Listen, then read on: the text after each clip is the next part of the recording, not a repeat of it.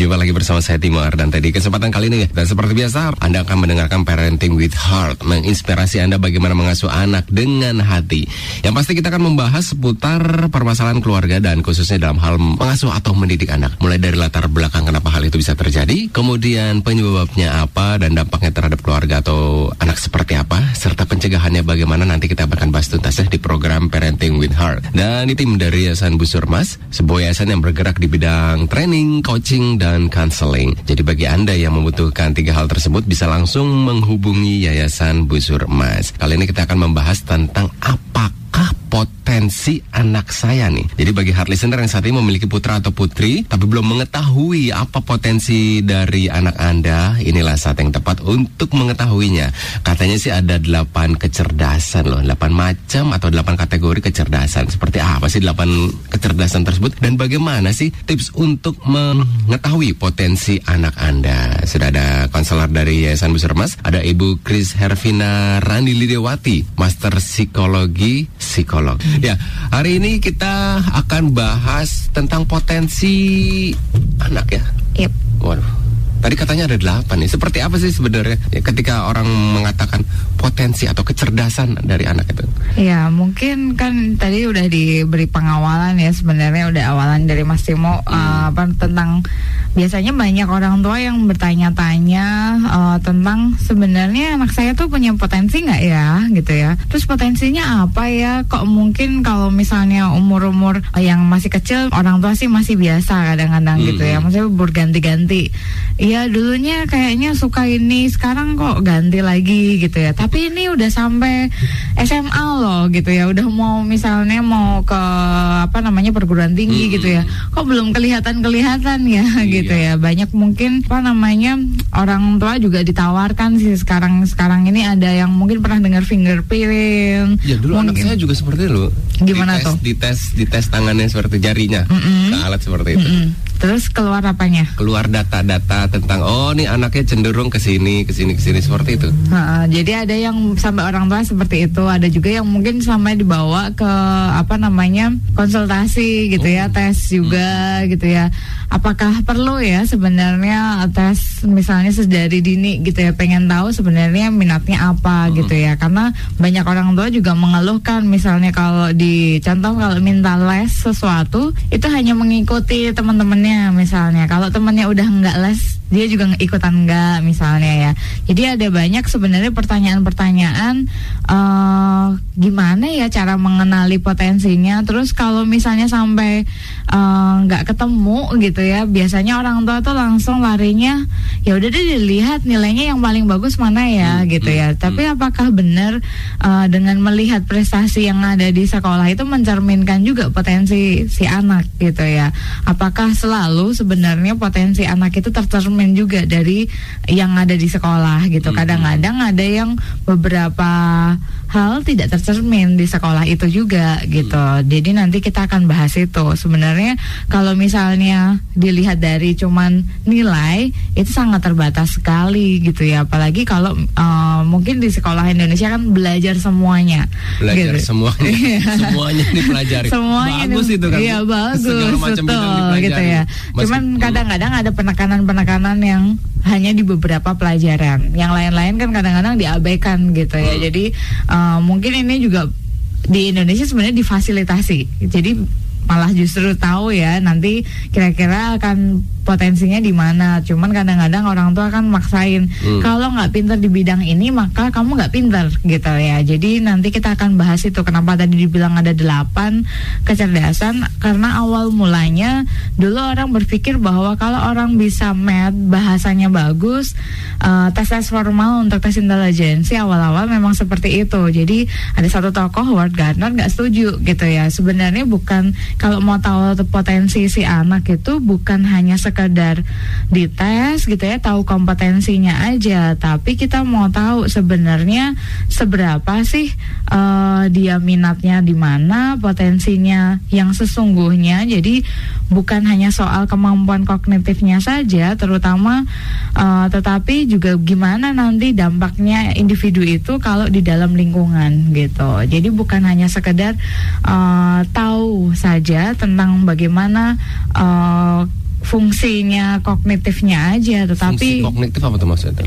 fungsi kognitif ini hanya berkaitan biasanya proses berpikir, memori, Mm-mm. proses mental yang ada di dalam individu gitu ya. Jadi bukan hanya soal eh, apa namanya kalau grade-nya tinggi gitu ya, dianggapnya oh ini nih potensinya di sini fungsi kognitif. Ketika mengetahui grade berarti ada hubungannya dengan IQ kan? Iya, Nah. biasanya kayak gitu. Biasanya kalau misalkan dulu waktu kita waktu kecil waktu tes tes IQ, IQ-nya berapa kan gitu, gitu suka ditanya kan "Eh, 120 kan gitu. Wow. Iya.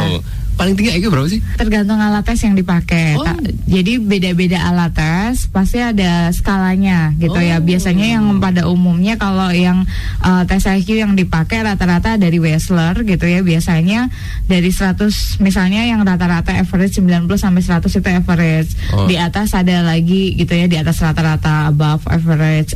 Di atas lagi di atas 120 misalnya itu superior gitu. Pernah nemuin murid yang 120 IQ? Banyak. Wow. Iya, jadi kalau misalnya sekarang menurut saya kalau kan sekarang udah banyak juga riset gitu ya. Tes IQ itu hanya untuk tahu sebenarnya seberapa kemampuan potensi dasar gitu ya. Jadi Potensi dasar. Mhm, jadi buk kan ada dua sebenarnya ada aktual performance gitu ya sama yang potensi dasarnya Mhm. dia itu seberapa gitu. Jadi ada yang IQ-nya tinggi misalnya saya pernah ketemu ada anak yang IQ-nya 127 gitu ya. Oh. Tapi performanya untuk di sekolah gitu ya nilainya nggak seberapa atau misalnya kalau saya ngadepin sekarang mahasiswa gitu ya IPK-nya dua aja nggak nyampe misalnya ada apa ya gitu Tapi ya. kalau di tes IQ 120-an, ada yang 100 itu kenapa eh, ya?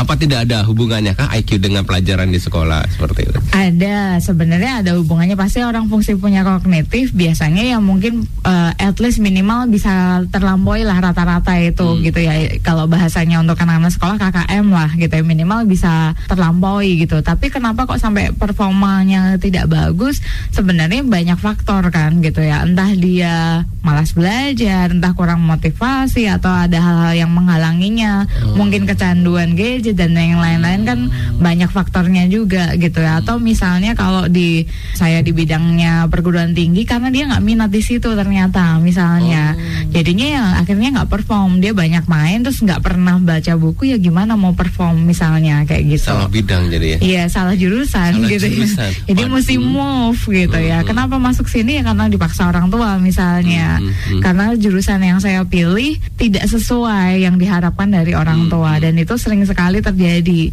Sama sih seperti eh, biasanya buat anak-anak aja. Contoh mau les. Orang tua menyarankan les apa biasanya yang Eh, pertama? piano atau bernyanyi maksudnya. Ya oke itu bagian musik ya. Oh, Kalau iya. dari kecil kayak gitu kan gitu ya art gitu ya. Ya itu bagus. Kalau eh, nanti ketika sudah dari kecil nih kalau misalnya benar dia berbakat, Mm-mm. yakin nggak nanti sampai besar boleh nggak dia milih jurusan musik? Iya ya. Kadang-kadang iya betul itu pertanyaan bagus ini. Kadang-kadang orang tua terlalu sibuk. Ah Iya. udah kamu ikut les ya, Nah. ikut les piano ya, nyanyi ya. Ketika sudah besar, ketika dia mau mengambil jurusannya, malah dilarang sama orang tua. Iya, kamu mau jadi apa? Nah, itu juga eh, menjadi sebenarnya agak aneh dari Iya. dulu waktu Hmm. kecil yang ngelesin siapa ini kasus anak saya sebenarnya minatnya di bidang musik. Hmm. Jadi di kecil memang difasilitasin boleh Hmm. les musik, lombanya juga Hmm. lomba musik gitu ya, Pokoknya baik didorong biar Mm, maju ya. biar dorong biar maju. Orang tuanya juga bangga kan dap- Mm-mm. pulang dapat piala dan Mm-mm. seterusnya. Waktu memilih jurusan, dia pilihnya musik, nggak boleh. Mau jadi apa? Kan aneh juga kan. Nah, itu sering sih sebenarnya terjadi. Iya, Ya. betul, betul, Nah, betul. Atau misalnya oke, sekarang itu kan tadi bagian art. Bahkan sekalipun misalnya ada anak yang berpotensi di bidang fisika atau math. Kan biasa itu, dilesin kayak gitu ya. Kemudian milih jurusannya misalnya keguruan matematika. Dikasih nggak? Enggak. Iya, atau sains yang murni sekalipun. Nah, kadang ngapain sih di situ? Yang lain aja deh Iyalah, gitu. pebisnis lah. Ya, yang menghasilkan uang. Hmm, Itu kan hmm, pikirannya orang tua. Lalu sebenarnya orang tua menginginkan anak benar-benar sesuai potensi atau enggak? Itu jadi perenungan kita. Iya. Itu yang akan kita bahas tuh Iya. kali ini ya.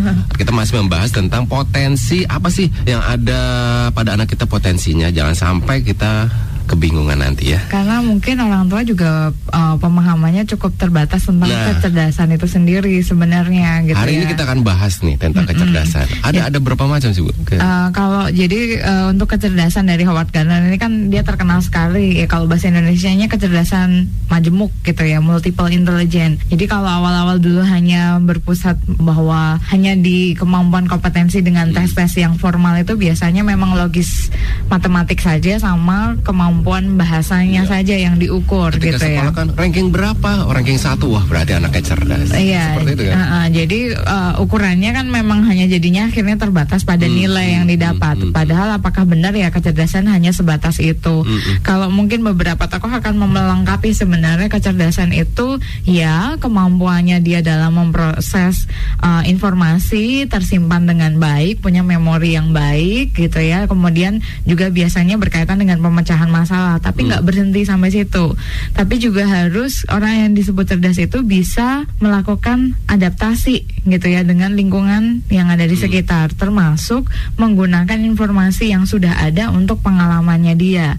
Nah, jadi di eh, berdasar salah satu apa namanya pemahaman seperti itu uh, Howard Gardner pun juga menyampaikan bahwa teori ini didasarin ingin menunjukkan bahwa setiap orang itu punya potensi gitu ya. Semua tiap orang itu minimal ada satu potensi yang akan menonjol. Nah, eh, ini yang kemudian akhirnya tercetuslah satu teori gitu ya. Teorinya ini multiple intelligence ini bahwa yakin bahwa setiap orang punya potensi kok. Setiap orang punya Nah, potensi. Jadi nggak ada satupun yang di dunia ini tuh nggak ada. Ah anak saya mah nggak bisa apa-apa, nggak Uh, juga uh, uh. gitu ya. Pasti punya gitu ya. Cuman cuma pemikiran orang tuanya aja kali. Hmm, ya hanya orang tuanya karena berpikir bahwa kalau Iya. orang potensi itu cuman ini gitu. Hmm, Nah, saya kenalin dulu delapan itu apa aja gitu ya. Nanti baru bahas satu-satu. Ada yang sebut linguistik, kemudian logika matematika, ada kinestetik atau gerak tubuh, kemudian kecerdasan musik, visual spasial, interpersonal, intrapersonal dan naturalis. Nah, kita uh, kenali dulu satu-satu lah. Ini yang Hmm. biasa uh, di istilahnya di orang umum juga tahu gitu ya kecerdasan linguistik itu biasanya kemampuan menggunakan kata-kata secara efektif. Jadi bukan hanya soal berpikir kalau linguistik itu bahasa pinter cuma nulis doang gitu ya uh, atau mengungkapkan sebenarnya ide lewat kata-kata. Nah, ini pekerjaannya juga banyak kan sebenarnya. Kemampuannya dia dari kecil biasanya udah kelihatan tuh kalau orang-orang dicerdas di linguistik ini. Biasanya talkative, pandai ngomong juga gitu ya. Dia mungkin Cerewet. lumayan gitu ya. Dari kecil biasanya udah oh yang lain tuh belum bisa satu kata, dia udah cepet juga. Mungkin itu dari kecil udah kelihatan gitu ya. Cuman tinggal dirangsang atau enggak nanti akan berkembang atau enggak. Gemar untuk mungkin juga membaca, menulis, dengerin cerita gitu ya. Jadi bi- biasanya juga hobinya berkaitan dengan tulis menulis gitu ya, baca gitu ya, ngomong atau lebih cepat buat nyerap bahkan dia belajar bukan hanya bilingual mungkin ya tri gitu ya jadi bisa empat dan seterusnya ya jadi eh, dan tapi ini kemampuan atau kecerdasan semua sih delapan kecerdasan itu juga apa istilahnya dipengaruhi juga pola asuhnya orang tua. Potensi ini nggak akan jadi apa-apa kok gitu. Kalau nggak istilahnya nggak didukung juga gimana tuh ngembangin potensi yang dimiliki. Dulu kecil misalnya udah udah oke nih nyerap bahasanya. Oke misalnya bisa dua bahasa tiga bahasa gitu ya. Tapi nggak dikembangin. Ya udah berhenti gitu ya stagnan gitu. Tapi kalau misalnya difasilitasin biasanya akan lebih bagus gitu. Jadi perlu untuk istilahnya anak juga untuk diberi kesempatan sebenarnya punya kemampuan atau enggak. Kan kalau orang tua trial and error biasanya gitu ya untuk yang bahasa ini Eh, dia pokoknya ini deh masukin dulu deh gitu ya les dulu gitu ya atau TK yang punya dua bahasa tiga bahasa dan seterusnya. Nah ini mungkin akan melatih tapi ada juga yang menghambat. Nah orang tua perlu kenali kemampuan si anak. Yang jelas beda antara satu anak dengan anak yang lain. Ada yang kemarin kan mungkin pernah kita bahas juga tentang kasus bilingual. Kapan sih tepatnya anak diajarin dua bahasa? Kalau anak itu sudah menguasai bahasa ibu boleh. Untuk diajarkan bahasa yang kedua Ketika ketiga berbicara menguasai, itu menguasai berarti sudah punya at least pemahaman Pemahaman. Mm-mm, pemahaman Mungkin tentang bahasa. lima tahun atau empat tahun. Kadang-kadang ada anak-anak tertentu yang sejari dini sebenarnya umur 3 tahun, 4 tahun itu memang sudah ada yang bisa langsung dua Wow. bahasa.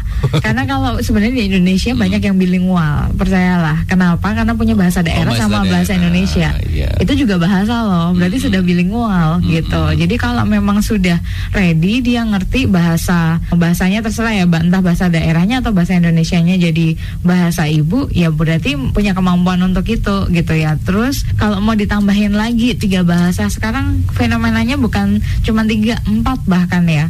Mungkin ada bahasa daerah yang dipegang, ada juga yang mungkin kemampuan bahasa Indonesianya juga dilatih. Sekarang tuntutannya ada bahasa Inggris, mungkin tambah lagi bahasa Mandarin Hmm. gitu ya. Jadi ada orang tua juga menuntut itu. Jadi mungkin eh, kalau anaknya punya kapasitas di situ ya itu bagus gitu ya. Tapi ada juga yang eh, kapasitasnya cukup terbatas ya bisanya cuman eh, dua bahasa bahasa daerah sama bahasa Indonesia atau bahasa Inggris sama bahasa Indonesia ya cukup diterima aja ya Berarti berarti. mungkin kecerdasan bukan di situ. Hmm, jadi mungkin kita bisa kenali juga kecerdasan yang lain. Jadi ini salah satu eh, baru salah satu kecerdasan gitu ya. Jadi kalau nggak cerdas di sini, apakah ini nggak cerdas? Ya nggak juga gitu ya. Masih ada kecerdasan yang lain Iya. juga. Gitu. Mungkin itu kenapa zaman sekarang sekolah itu tidak ada tidak ada ranking zaman sekarang ya. Katanya sih tidak ada ranking. Anak saya pun tidak ada ranking di sekolah. Iya, itu. jadi eh, sudah mulai masuk lah pemahaman itu sudah mulai diterima istilahnya Iya. di sekolah-sekolah. Cuman eh, mungkin sekalian sounding. Jadi kalau nggak ada ranking, Hmm. please juga nggak ada juara satu umum. Karena kalau- jadi itu jadi dilema juga. Kalau Iya. misalnya nggak ada ranking, terus tiba-tiba ada penyerahan piala dia juara satu umum, itu ranking bukan? itu jadi em, ya masih Mungkin itu kecerdasan mungkin delapan delapannya dia memiliki. Iya, jadi sangat menonjol sekali.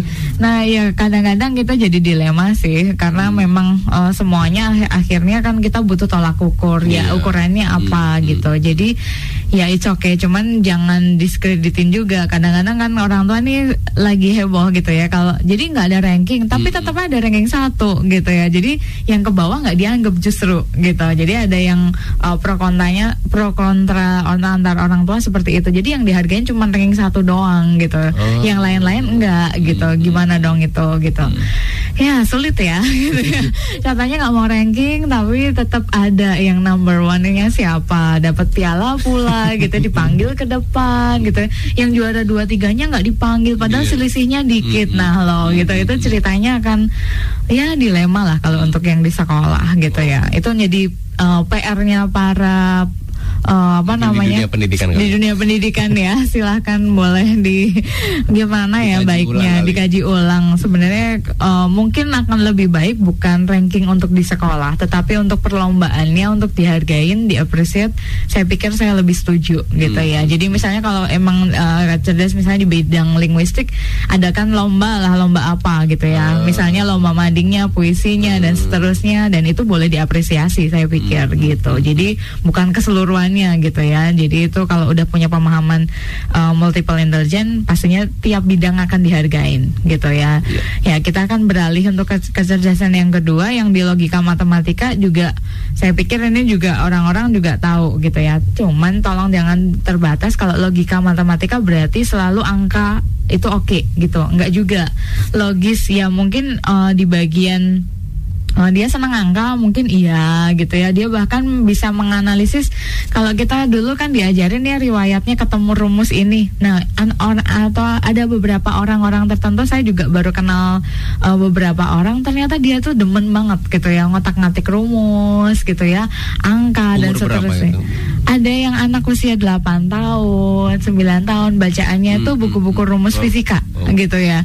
Jadi memang udah sering juga ikut olimpiade gitu ya. Jadi memang udah tiap hari memang latihannya berhubungan dengan soal-soal dan seterusnya. Ya itu Ket- memang hmm. ada. Hmm. Ketika seorang anak bisa memiliki kecerdasan logika atau matematika itu karena belajar atau memang karena potensi dari diri anak? Memang lahirnya memang arahnya seperti itu. Semua kecerdasan itu pasti punya potensi dan kemudian dirangsang dari lingkungan. Kita nggak bisa cuma satu genetik oh, dari keturunan terus uh, hanya karena itu aja nggak bisa. Jadi uh, yang faktor pastinya nature nurture juga ada gitu. Jadi faktor yang bawaannya juga ada, uh, dirangsang juga di lingkungannya. Kan nggak mungkin juga ya anak kecil terus tiba-tiba kenal tanpa ada fasilitas yang ada di luar gitu ya. Jadi kalau misalnya nih punya minat di bidang misalnya matematika hitung-hitungan, tapi nggak ada fasilitas yang ada di sekitarnya, nggak keluar. Jadi. Nggak keluar. Wow. Jadi kalau mungkin uh, mau rangsang anaknya misalnya cerdas di bidang linguistik biasanya dari kecil juga akan difasilitasi ada buku-buku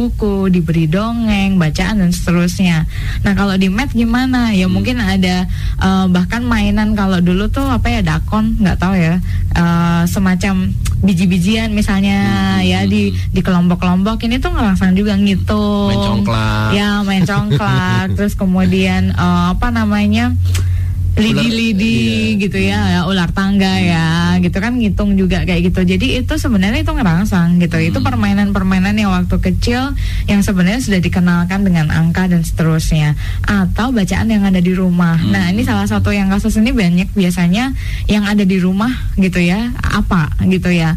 Oh dia baca ternyata uh, apa kadang kan dibilang nih uh, papa itu nggak beda ya eh, anak nggak beda sama papanya hmm, gitu ya. hmm, hmm. karena memang ya tergantung ada di situasi di rumah tuh apa. Akhirnya kan dia dari kecil udah baca gitu ya buku-buku papanya misalnya. Oh dia memang papanya seorang guru matematika hmm, matematika atau fisika jadi dia buka terus dia kerjain gitu ya oh bisa gitu ya dikasih lagi lah sama papanya oh kamu bisa nggak kerjain ini hmm. ya itu tergantung yang rangsang juga kan gitu ya di luar itu dikasih stimulus apa hmm. bahkan kalau anak bisa hafal misalnya nama-nama kepala negara di seluruh dunia gitu ya itu kan juga ada yang nanyain hmm. dia akan cari tahu hmm. baca lagi jawab dan hmm. seterusnya nah ini menurut saya ya uh, ya tergantung juga pola asuhnya juga gitu nggak bisa kok anak itu tiba-tiba tahu hmm. gitu ya dari mana nggak nggak baca kan nggak mungkin juga gitu ya atau istilahnya nggak ada yang dari stimulus dari luar jadi ada stimulus ada responnya juga nah karena kalau untuk yang uh, kecerdasan logika matematika ini terutama juga anak-anak yang rasa penasarannya itu cukup tinggi juga gitu loh. Kalau misalnya ini kok ada kayak gini dari mana ya asalnya? Dia akan cari tuh le, ada istilahnya sebab ada akibat. Nah, dia akan suka banget yang namanya mengukur gitu ya segala sesuatunya dianalisa gitu ya sehingga akhirnya ketemu nih. Oh, biasanya orang-orangnya cukup rasional. Kalau hmm. nanya nggak dijawab dengan puas dia akan cari tahu tuh sendiri bahkan gitu. Wow makanya uh, sebutannya namanya kecerdasan logika matematika. Jadi nggak masuk logika dia uh, nggak masuk dia akan cari gitu ya. Uh, istilahnya curiosity-nya tinggi banget rasa ingin tahunya uh, tinggi. Jadi makanya biasanya ini ada kaitannya dengan kecerdasan yang pertama oh. dengan linguistik. Karena kan semua informasi biasanya juga menyangkut dengan bahasa verbal juga kan gitu. Dia akan baca cari tahu gimana caranya biasanya berkembang barengan. Nah ini yang biasanya waktu jadi uh, tolak ukur yang waktu awal-awal dulu kecerdasan tuh cuman berhenti di dua ini. Nah mestinya juga kenali juga ada yang berikut-berikutnya. Ini gimana nih kalau uh, nih, ya? Bu ada penelpon masuk. Kita terima dulu. Oke. Okay. halo. Iya dengan siapa nih Robert ini. Pak Robert, ya silakan Pak. Ya. Ada Ibu Kris Hermina. Iya, berhubungan sekali ya. Saya punya tiga cucu umur, umur 10, mm -hmm. 9 sama 6. Iya. Yang, per yang pertama nggak ada masalah ya karena dia cita-citanya kedokteran ya. Mm -hmm. Kesejahteraan di Indonesia uh, di dunia ini kedokteran pasti bagus lah. Tapi yang nomor dua waktu libur kemarin itu pagi ke siang baru sore lagi. Itu terus main bola. Terus kalau sekarang kan dia masih siang. Pagi main bola nanti siang pulang jam 4 habis pulang sekolah langsung main bola lagi tuh. Hmm. nah, nah kita kan menyikapi ini sedangkan bola di Indonesia kan belum seperti di luar negeri ya. Yeah. kesejahteraannya bagus gitu ya. Nah itu. Lalu yang nomor tiga ini uh, dia pintar menyanyi menari yeah. uh, cowok-cowok yang nomor dua nomor tiga mm -hmm Ah, nomor tiga perempuan ya Pak? Cowok juga. Oh, ya, nomor satu yang perempuan, nomor dua oh, tiga okay. itu laki. Mm-hmm. Yang nomor tiga ini wah, nyanyi pintar, mm-hmm. nari juga. Oke. Okay. Kebetulan saya kan sudah tiga kali juga apa rekaman ya. Mm-hmm. Nah jadi waktu zaman yang lalu itu bagus ada CD, PCD, DVD laku. Mm-hmm. Kalau zaman sekarang kan enggak. Mm-hmm. Uh, jadi penyanyi untuk zaman sekarang ke depan seperti apa kan gitu kan kita pikirannya. Mm. Jadi gimana menyikapi ini ya jadi ragu-ragu untuk yang dua ini. Terima kasih siap, siap, siap. Dengan Pak Robert tadi ya? Iya betul. Ya, baik Pak. Ya Pak Robert. Oke, okay, ini ada tiga anak ya, mm -mm, yang satu anak. udah masuk kedokteran. Oh, cita-citanya uh, jadi cita dokter. Ini masih usia 10 tahun tadi yeah. kalau nggak salah ya. Uh Yang kedua bola. Mainnya ho hobinya main bola uh, terus. Yang ketiga hobinya nyanyi uh, nih. Gitu ya. Ini yeah. baru kita mau bahas baru tadi yang pertama udah dibahas nih nomor hmm. satu dua ya biasanya ini aman lah ya semua orang tua bahagia gitu ya. kita mau masuk ke kecerdasan yang ketiga yang pas sekali dengan uh, anak yang kedua dari nah. eh sorry cucu kedua dari Pak Robert ya. Yeah. Nah biasanya ada anak-anak yang kadang-kadang ini di Indonesia juga agak-agak uh, bikin gerah uh, istilahnya orang tua banyak kok ini yang hobinya anaknya tuh main bola terus pengen jadi pemain bola. Apakah It, salah? Tidak. Uh, enggak, enggak dong, salah. itu hobinya dia uh, gitu ya. Jadi istilahnya kalau orang tua merasa bahwa ini anak saya salah deh hobinya gitu ya. Hmm. Kenapa sih gitu ya? Apalagi habis Piala Dunia mungkin hmm. gitu ya. Wow, tambah pengen banget jadi pemain bola. Nah, ini ya sebenarnya ada satu kecerdasan lagi nih saya masuk untuk kecerdasan yang kinestetik. Jadi kalau kecerdasan kinestetik itu itu apa? Kecerdasan yang berkaitan dengan gerak tubuh. Jadi memang dia punya kekuatan di situ. Saya punya satu kasus, anak ini tidak naik kelas, tetapi di olahraga dapat 100. Memang dia oke. Okay. Wow.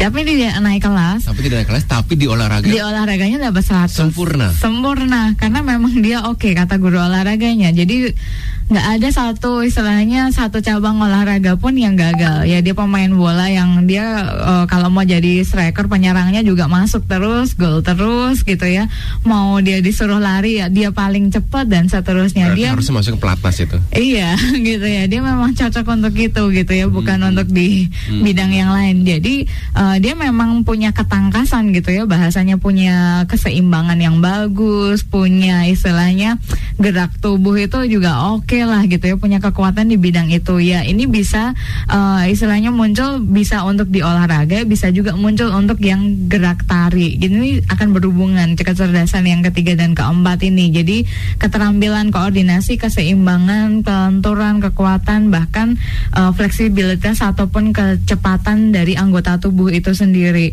Nah kadang-kadang kecerdasan yang ini nih gitu ya dianggapnya cuman ya hobinya dia lah Ya, namanya juga anak-anak. Iya, gitu, namanya anak-anak gitu ya. Itu. Tapi ini juga satu jenis kecerdasan yang disebutkan oleh Howard Gardner. Ya hmm. memang ada, memang ada anak yang memang punya kecerdasannya di bidang itu, hmm. hmm gitu. Hmm. Dan punya potensi.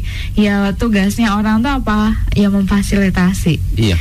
Tapi yang mungkin yang ditakuti oleh Pak Robert tadi kan katanya ya tahu sendiri lah katanya. Masa depannya. Nah, bola ya. saat ini seperti apa? Nah, nanti mau jadi kerjaannya apa? Oke, okay, kalau begitu uh, solusinya sekarang kan ini kenal dulu. Ya, hmm. dia memang punya kelebihannya itu.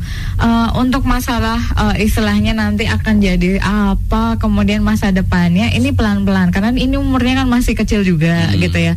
Diperkenalkan juga dengan istilahnya potensinya dia yang lain. Hmm. Jadi nggak bisa langsung di stop potensinya ini. Hmm. Ini memang dia kelebihannya dia loh gitu ya. Kita akan cari kelebihannya dia juga di hmm. bidang yang lain. Jadi sementara bolanya tetap, iya. kita cari yang lain juga. Itu kan hobi, iya. boleh boleh dilakukan. Justru kalau hobi dilarang malah Iya itu berontak ya, iya. bisa berontak hmm. ya, jadinya ngambek dan seterusnya. Hmm. Saya pikir uh, banyak konselor juga yang ngadepin hal yang sama hmm. dengan kasus seperti ini gitu ya. Jadi ada anak yang SMP waktu itu hmm. kalau saya di konselor di SMP uh, pengen jadi pemain bola gitu iya. ya. Hmm. Pernah nggak kamu ikut klub? Pertanyaan saya uh, pernah menang nggak ya hmm. ikut kejuaraan kejuaraan apa? Kenapa kalau memang mau masuk ke sekolah uh, istilahnya sekolah bola hmm. itu pun juga harus ada prestasi prestasinya oh. dan ada istilahnya uh, apa namanya tes-tesnya untuk masuk itu hmm. ada hmm. gitu ya. Hmm. Uh, baik dari yang administrasi ya piagam-piagam itu. Jadi kejuaraan-kejuaraan apa yang sudah dia ikutin, klub-klub hmm. mana saja, baru kemudian diseleksi bisa masuk. Ada memang sekolahan itu dari SMA itu ada kalau di Indonesia di SMA Ragunan kalau nggak salah ya. Itu baru satu yang saya tahu. Mungkin ada di tempat lain hmm. juga gitu ya. Karena ya itu saking banyaknya juga peminatnya pengen jadi pemain bola. Cuma di Indonesia di mana ya gitu ya. Ah. Nah, saya akan berikan sarana uh, saya cari tahu waktu itu jadi konselor. Jadi saya cari tahu gimana caranya masuk, terus mesti ngapain, prepare-nya dan seterusnya. Tesnya banyak, bukan hanya soal fisiknya doang, adminnya juga ada. Nah, salah satunya adalah kejuaraan-kejuaraan apa sih yang sudah didapat. Nah, hmm. Nah, kalau misalnya masih kecil bisa dilatih kan sedari dini gitu ya, memang masuk di sekolah bola memang ada. Nah, Indonesia sekarang sudah semakin maju sih sekolah bolanya hmm. kerjasama dengan AFF, setahu saya ya. Pokoknya sekolah bola di Eropa gitu ya, ada di beberapa juga. Kalau mungkin sekarang lagi nonton juga U23 itu beberapa ada lulusan dari sana gitu. Hmm. Jadi uh, istilahnya kalau orang tua berpikir nanti gimana ya uh, itu urusannya nanti sih sebenarnya gitu ya. Masih terlalu Masih jauh. terlalu jauh. Hmm. Mungkin kita kenali dulu. Ini kecerdasannya mungkin bukan satu kok, ada yang lain juga. Mungkin yang baru menonjol baru ini aja hmm. gitu. Hmm. Jadi mungkin pesannya ya ini salah satu kelebihan diterima dulu gitu ya. Diterima. Kata kuncinya yeah. tuh diterima dulu. Yeah. Kemudian kita cari kelebihan yang lain ya. Yeah, Dan jangan lupa lo uh, Pak Robert di tahun ini uh, juara atau menda mendapatkan medali emas di Asian Games dapat satu setengah miliar loh. Iya.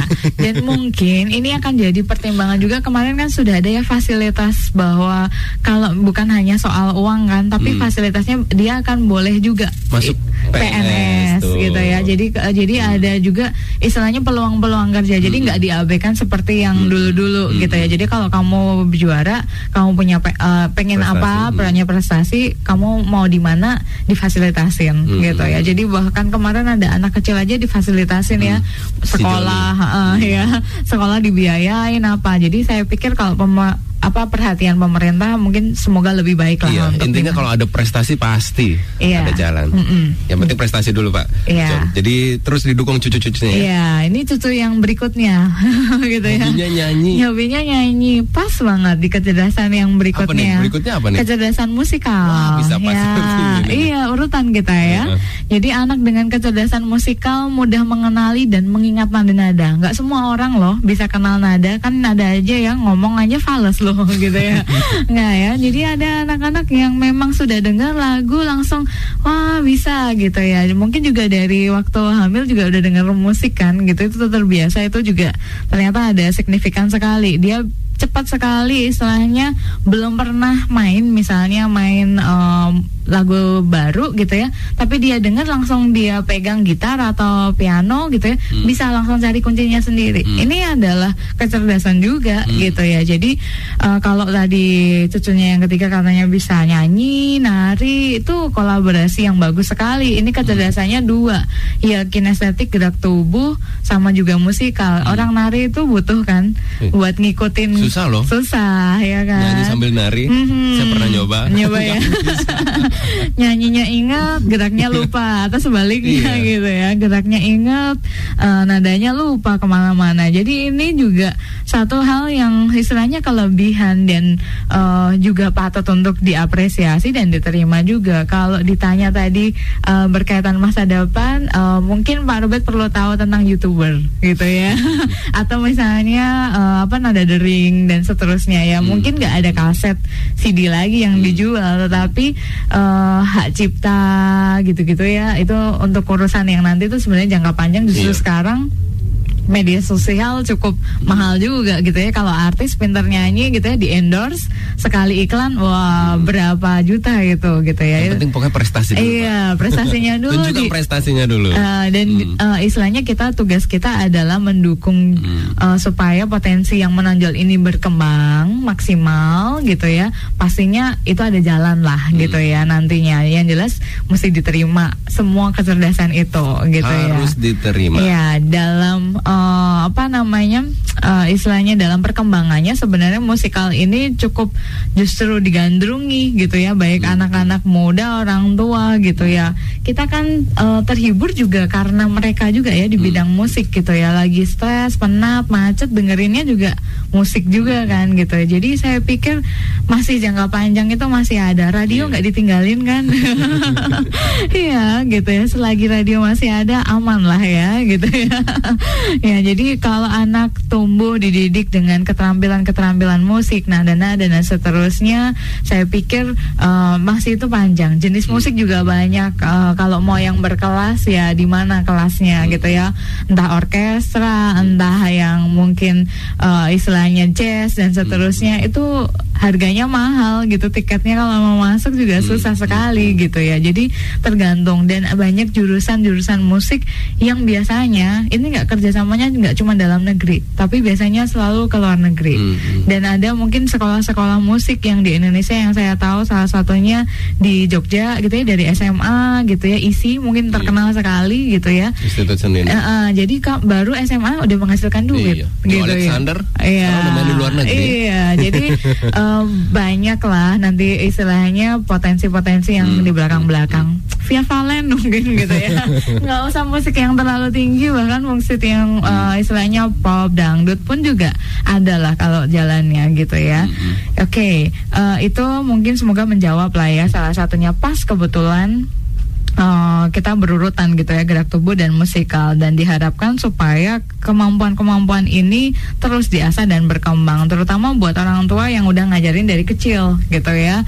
Uh, yuk lesnya lesnya musik gitu ya. Tapi ada juga yang memang kalau nggak berpotensi ya jangan dipaksa hmm. gitu ya. Kalau misalnya ada anak-anak yang sedih sih gitu dipaksa buat les. Misalnya cobain oh nggak bisa piano ya udah biola gitu ya. Hmm. nah kalau memang udah susah ya buat nah, uh, kapan orang tua akhirnya menyadari bahwa oh ternyata anak saya bukan bidang itu kan. Takutnya kan orang tua berpikir ah mungkin cuman suam-suamku gitu anget-anget suam-suamku. Iya, pengen ini, pengen ganti, ganti ini.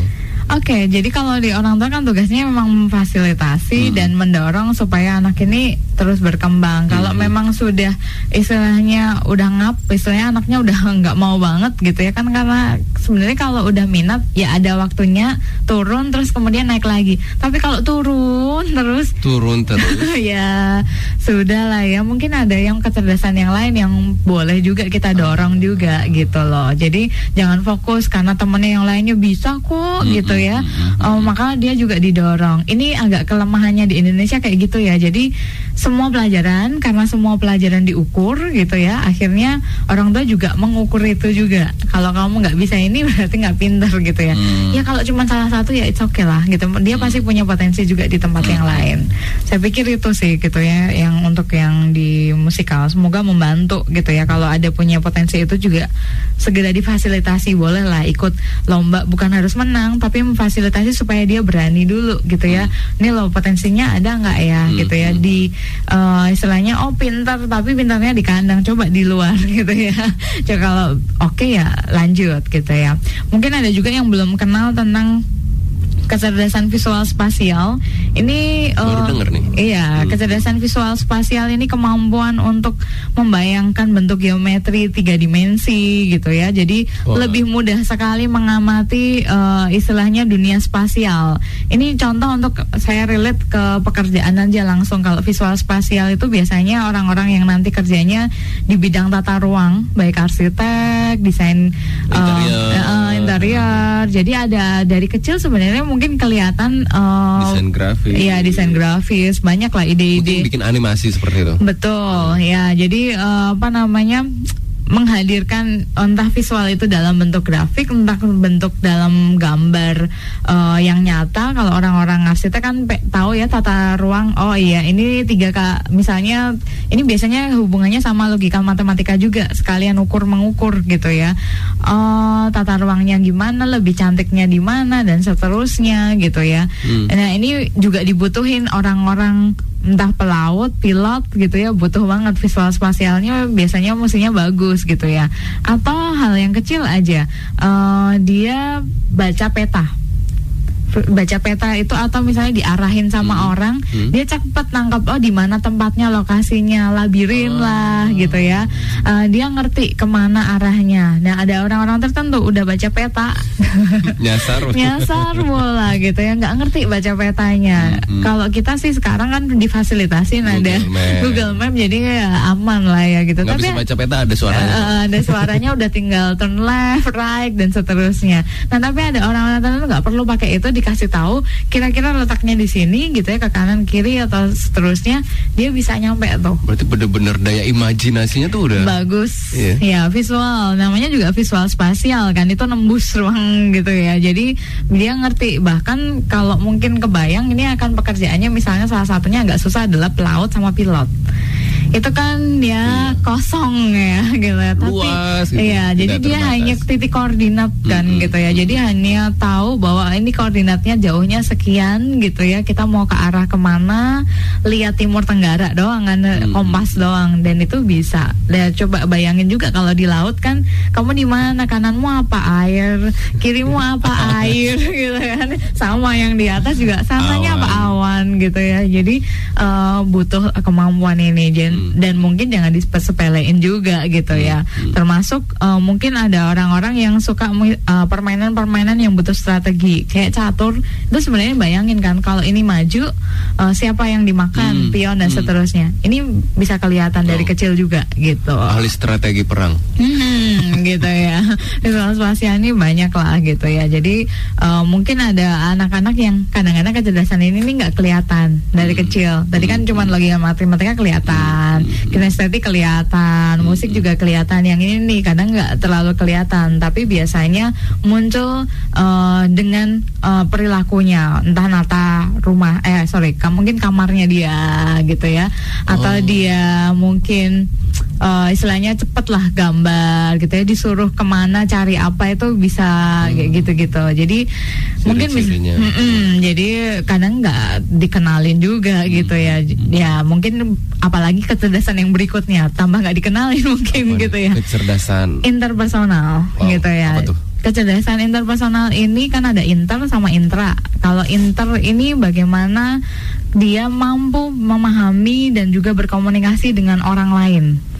Nah ini kadang-kadang orang anggap remeh gitu ya. Jadi kalau misalnya jadi psikolog, eh, bapak ibu perlu mungkin tahu juga beberapa profesi itu butuh yang namanya kecerdasan interpersonal ataupun intrapersonal.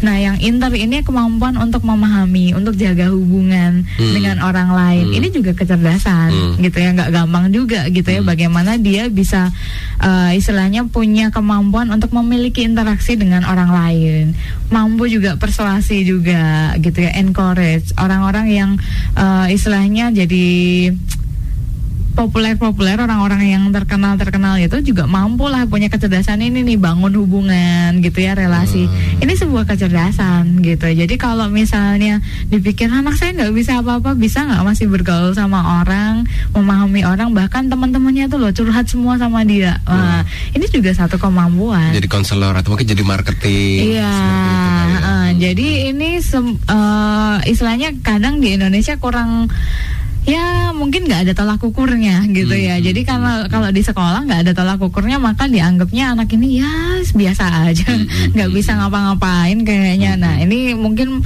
siapa tahu ini menambah informasi juga gitu ya. Jadi kadang-kadang kalau eh, sekarang ini juga jadi masalah sebenarnya di dunia eh, yang semakin maju dengan teknologi dan gadget gitu ya karena eh, semakin banyak anak yang sulit untuk bersosialisasi karena terhambat teknologi. Nah, jangan-jangan juga mungkin sebenarnya ini perlu diasah juga kecerdasan interpersonalnya gitu. Hmm. Kadang-kadang kita perlu juga sebenarnya kasih eh, ruang buat anak-anak untuk bersosialisasi. Ada banyak sebenarnya kalau eh, apa namanya cara-caranya gitu ya. Bahkan kita mungkin eh, ada orang-orang yang cerdas secara uh, interpersonal ini dikasih topik yang baru dia cepet banget adjust adaptasi gitu loh. Hmm, hmm. jadi nggak yang takut nggak nangis gitu. Hmm. kalau mungkin yang di anak-anak temennya baru pindah sekolah ya itu udah ya, terlatih okay, okay gitu. oke okay, okay hmm, aja hmm. gitu nggak masalah gitu ya. Saya akan coba gitu ya.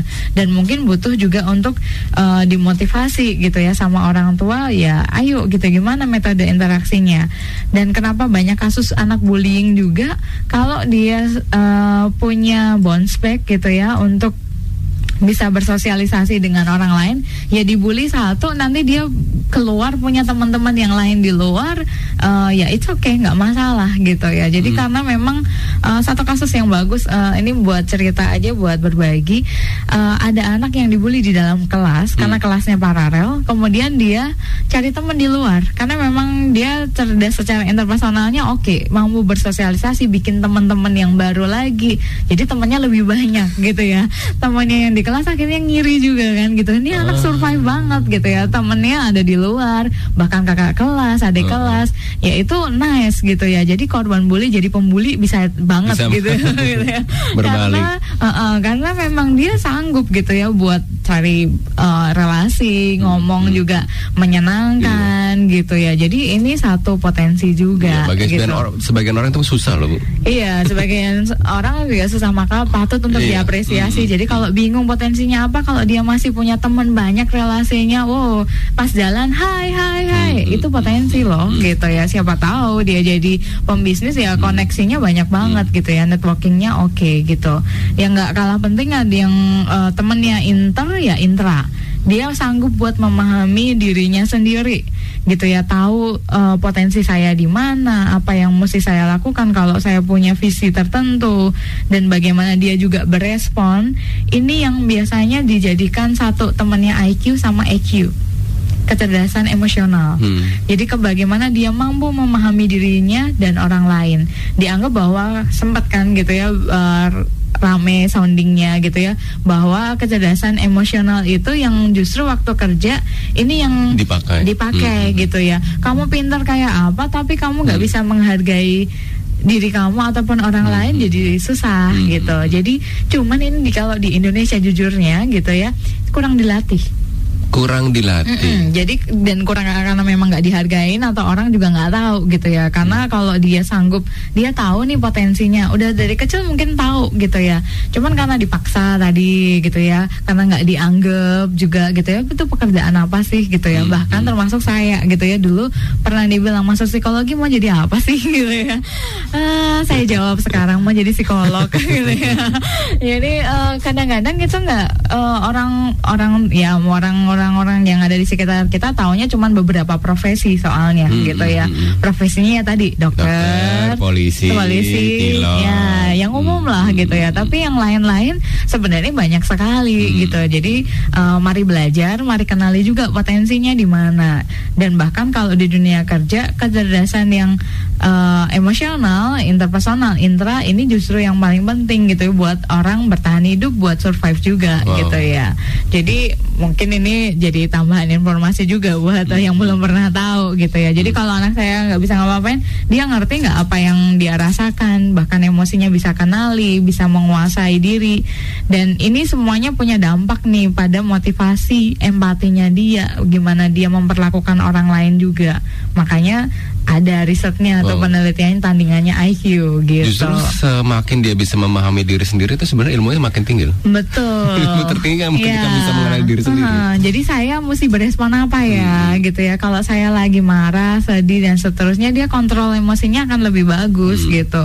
Jadi nggak yang serta merta bahwa kalau orang yang uh, punya logis matematis itu bisa semua muanya gitu ya. Hmm. Makanya kan banyak orang-orang bikin uh, ulah gitu ya atas ciptaannya kemampuannya dia gitu ya. Misalnya salah satunya bom gitu ya. Ya dia pintar bikin rakit tapi untuk apa gitu ya. Kan hmm. awal mulanya baik ya gitu ya untuk istilahnya menghancurkan misalnya uh, perbukitan gedung, gitu ya. ya perbukitan jangan gedung. Ya perbukitan ya, ya. Perbukitan untuk diratakan untuk jadi perumahan hmm. awalnya gitu ya. Tapi sekarang malah justru untuk yang lain. Karena mungkin juga nggak tahu visi misi hidupnya apa nah. gitu ya. Nah ini perlu juga juga gitu ya diharapkan uh, supaya orang tua juga mengencourage supaya uh, orang istilahnya bahagia lahir batin gitu ya dibilang kalau mungkin pernah dengar istilah well being ya ini kalau punya kecerdasan ini punya well beingnya gitu ya jadi punya sejahtera hidup lah gitu ya supaya dia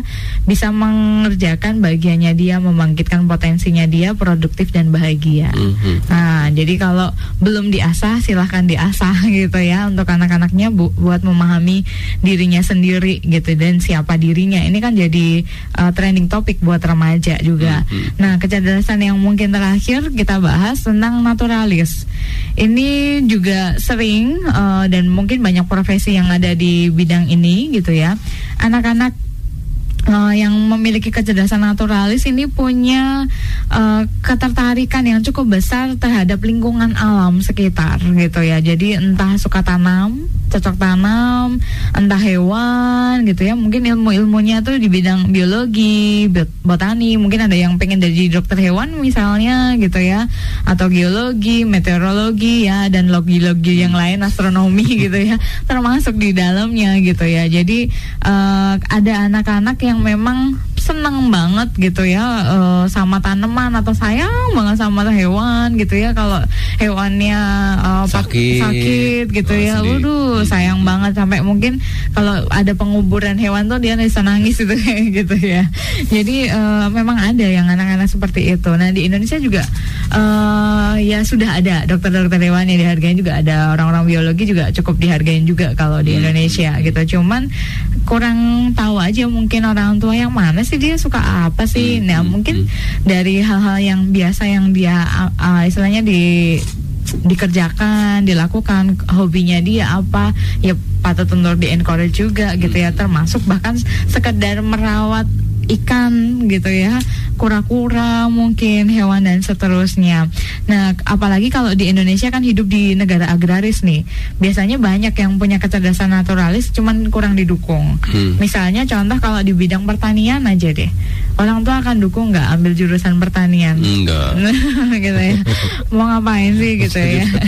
Iya, menjadi petani padahal mungkin sebenarnya ini justru yang patut untuk digalakin hmm. juga kalau di negara Indonesia kalau mau istilahnya belajar dari Thailand ya hmm. gitu ya uh, pertaniannya cukup maju dan kita banyak impor tuh semua buah-buahan gitu ya sayur-sayur dan seterusnya dan mungkin Ber itu hmm. perlu di encourage gitu berarti di Thailand banyak yang cerdas dalam hal naturalis iya di Indonesia karena memang difasilitasi nah gitu. itu dia kata kunci difasilitasi iya jadi kalau sudah diterima pasti kita akan memfasilitasi hmm. hmm kalau dari awal kita nggak terima ya kita nggak akan dukung padahal hmm. misalnya nih kalau ya bersyukur kalau yang potensi yang menonjolnya ada beberapa nggak apa-apa. Tapi kalau ternyata sebenarnya yang maksimal di situ sebenarnya gitu ya. Satu yang menonjol aja terus dihalangi pula. Dan ini mau jadi apa gitu ya. Hmm. jadi uh, kalau boleh bilang sebenarnya bakat sama minat itu ini akan lebih baik. Kalau cuman bakat doang dia nggak minat ya nggak akan maksimal. Atau sebaliknya dia minatnya saja ada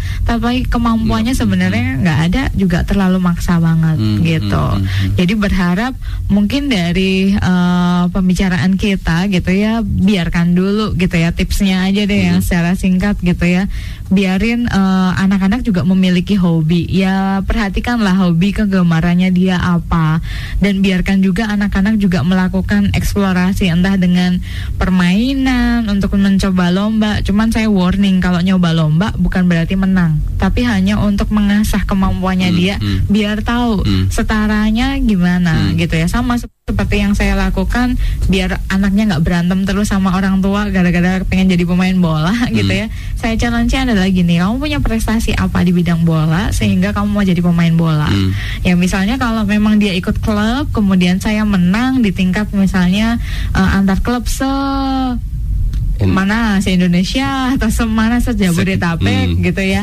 Ya oke okay, gitu ya. Oke okay, kalau kayak gitu nanti kita akan coba lihat. Bisa nggak masuk di persyaratannya sekolah bola dan seterusnya? Nggak masalah. Hmm. ajakin untuk uh, istilahnya berdiskusi lah dengan anak. Jadi beri ruang juga untuk dia bersosialisasi. Kenal lebih banyak teman-temannya. Hmm. jadi jangan cuman satu tempat aja siapa tahu ketemu temannya yang lain oh dapat uh, lagi info lagi oh ini loh ada pekerjaan hmm. ini atau ada, ada hobi ini uh, uh, jadi berikan ruang juga eksplorasi lagi. Jangan hobinya cuma satu doang. Kasih Hmm. yang lain juga boleh gitu ya.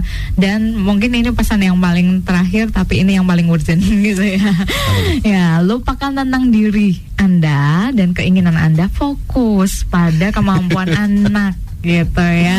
Jadi Banyak pasti orang tua ini. Iya, jadi tolong lupakan diri Anda Iya, sejenak betul. ya, tapi fokus sama potensinya anak itu Nah, apa. Terkadang kita suka lupa loh. Orang tua Iya. akhirnya sibuk dengan sebenarnya itu bukan keinginan anak tapi keinginan orang Iya. tua itu mungkin ya. Nah itu PR yang agak Hmm. berat dan susah Tapi saya berharap bahwa banyak orang tua jangan memaksa untuk melakukan sesuatu yang sebenarnya waktu kecil Orang tuanya pengen itu tapi nggak Ah, kesampaian itu dia. Nah Itu gitu sih. ya Jadi berharap bahwa berpikir sama seperti Howard Gardner Setiap individu itu punya potensinya yang berbeda-beda Hmm. Dan salah satu tugasnya perannya orang tua adalah Gimana tuh mengembangkan potensi yang Tuhan berikan juga Mhm. buat anak-anak kita. Jadi kenalilah dan nanti kalau sudah kenal, tolong diterima dengan senang hati gitu ya. Meski kadang-kadang berbeda dengan orang tua. Misalnya kalau papanya dokter ya bukan berarti kan anaknya harus dokter Hmm. gitu ya. Atau kalau dia memilih profesi yang lainnya pun pasti eh, itu pun juga yang terbaik juga gitu untuk si anaknya. Mhm. Oke. Ya, terima kasih loh Bu Kris Hervina Rani Iya, Lidiawati. Sama-sama. Semoga berguna. Dan saatnya saya Timo Ardante pamit. Keep on growing and never give up.